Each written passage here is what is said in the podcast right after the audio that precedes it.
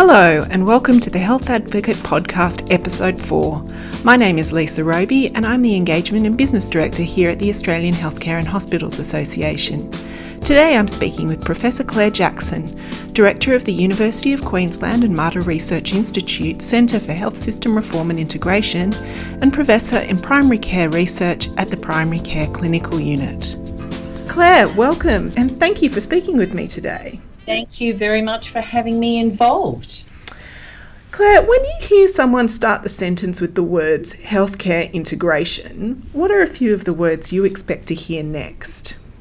To be honest, Lisa, after all these years, I expect to hear anything because I think the term still is difficult to grapple with now as it probably was when we first started talking healthcare integration, really in the early 90s. So I expect anything. People can be talking about care coordination, they can be talking about better linking up uh, care for individuals clinically.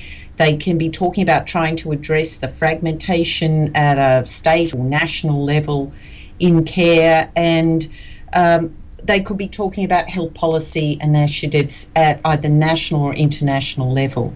So it's a uh, one of the issues I'd like to talk about and uh, have some discussion about at the conference is how we really get our arms around meaningfully what we mean by integration.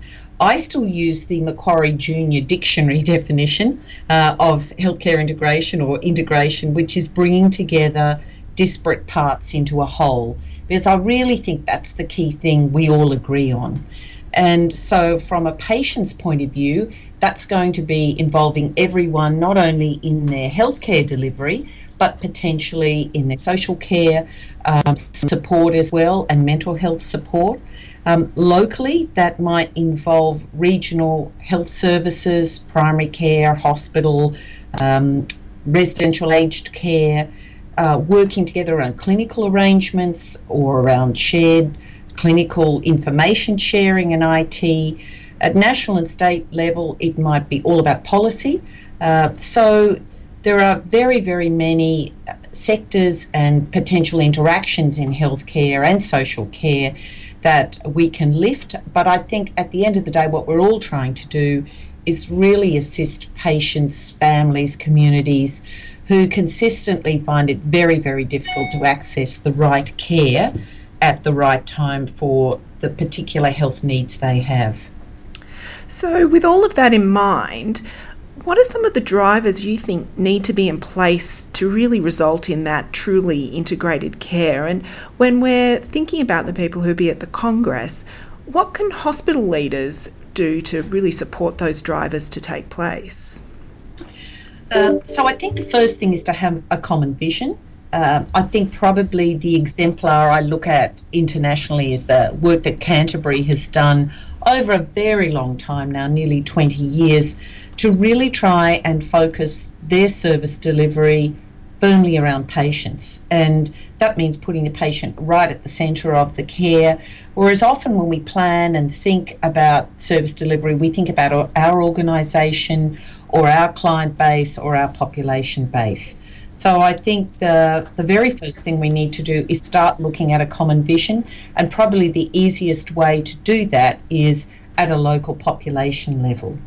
Um, then I think we need to think of two things. I think we need to think about the things that will really help enable us to move from really a 1970s model of care delivery that works very well for episodic care but very poorly for chronic um, disease management, social care. And then I think we need to look at the barriers. So, the sort of enablers, I think, which we're starting to now see come forward quite well, uh, would be policy um, development. Uh, the big challenge is now enacting that policy, and whilst the spirit is willing, the flesh is often very weak, um, and there's reasons for that it involves huge change, and I think Canterbury's shown how long and uh, how uh, recurrently you need to really be going back to your common vision and bringing everyone with you. I think our funding and resourcing levers are really based very much around acute care and the model that we have developed in that area, rather than really being about where's care best delivered for populations with particular need. I think our training and professional development really need uh, a regroup, and it's really exciting in this country to see groups like the Royal uh, Australian New Zealand College of Physicians looking at really preparing a training program to bring their graduates and new fellows into Brave New World. Uh, I think we're doing a really good job on looking at clinical care pathways that span across the continuum. That's been uh, a big plus, and we're doing quite a lot around shared IT and informational continuity. But I think healthcare is also, and social care, about the people. And so I think getting uh, better linkage and knowledge between all the various people in different organisations caring for similar populations is very difficult. Uh, and the final barrier is the elephant in the room of governance, uh, which is who holds the money and uh, where does the buck stop when the wheels come off.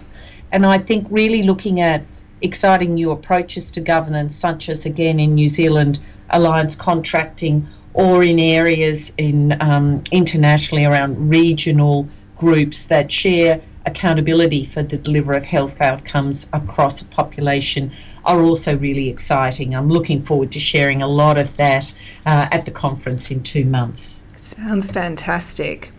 So, one of the terms that I often hear people describe integration or person centered care as is a holy grail. But as we know, the Holy Grail has never been found. So, do you think the quest we're on towards integrated care will be successful? And what are some of those measures that will sh- help us see that we're actually on the right path, that we are moving towards that um, that Holy Grail, as we like to term it? Yes, and I think we've known for a long time what we need to do. It's just that turning around our health systems uh, that are so complex with uh, very good clinicians, managers, policy folk who are very busy trying to keep their current day initiatives rolling and at the same time trying to engineer a new system is very challenging.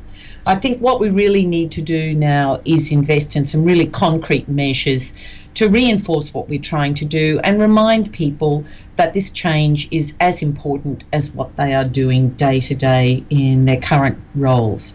So I think uh, first and foremost, we need some good patient measures uh, around healthcare integration. What's that look like for our patients and communities and how we measure that?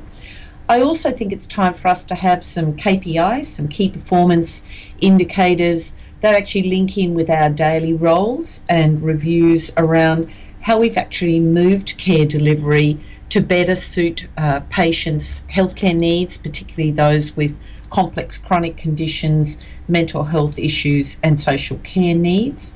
I think we really need to look at funding levers um, in an environment where no one ever has enough resources and enough funding.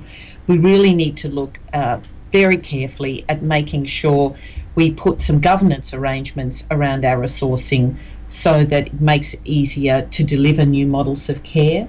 Um, and I think uh, what that looks like in Boulia, um, in remote Western Queensland, what that looks like in inner city Melbourne, what that looks like in Dublin, what it looks like in um, Iceland is, is really going to be driven by local priorities and local starting points. And I think the conference will be a fantastic opportunity to look at sharing some successes, but also failures, uh, or as we say in my business, learning opportunities, so that we can look at how we can better our initiatives going forward. So, bringing up the Congress on a, on a personal level, what are you looking forward to experiencing there?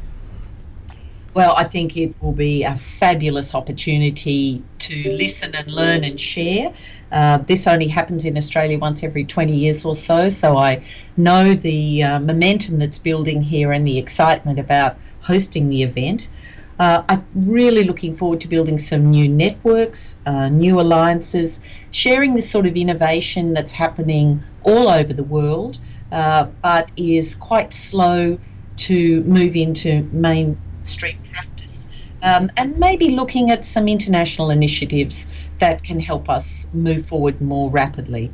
So, yes, a, a, a huge opportunity and looking forward to it greatly. Wonderful, and we're looking forward to you joining us. So, Professor Claire Jackson, thank you for joining us on the Health Advocate podcast today.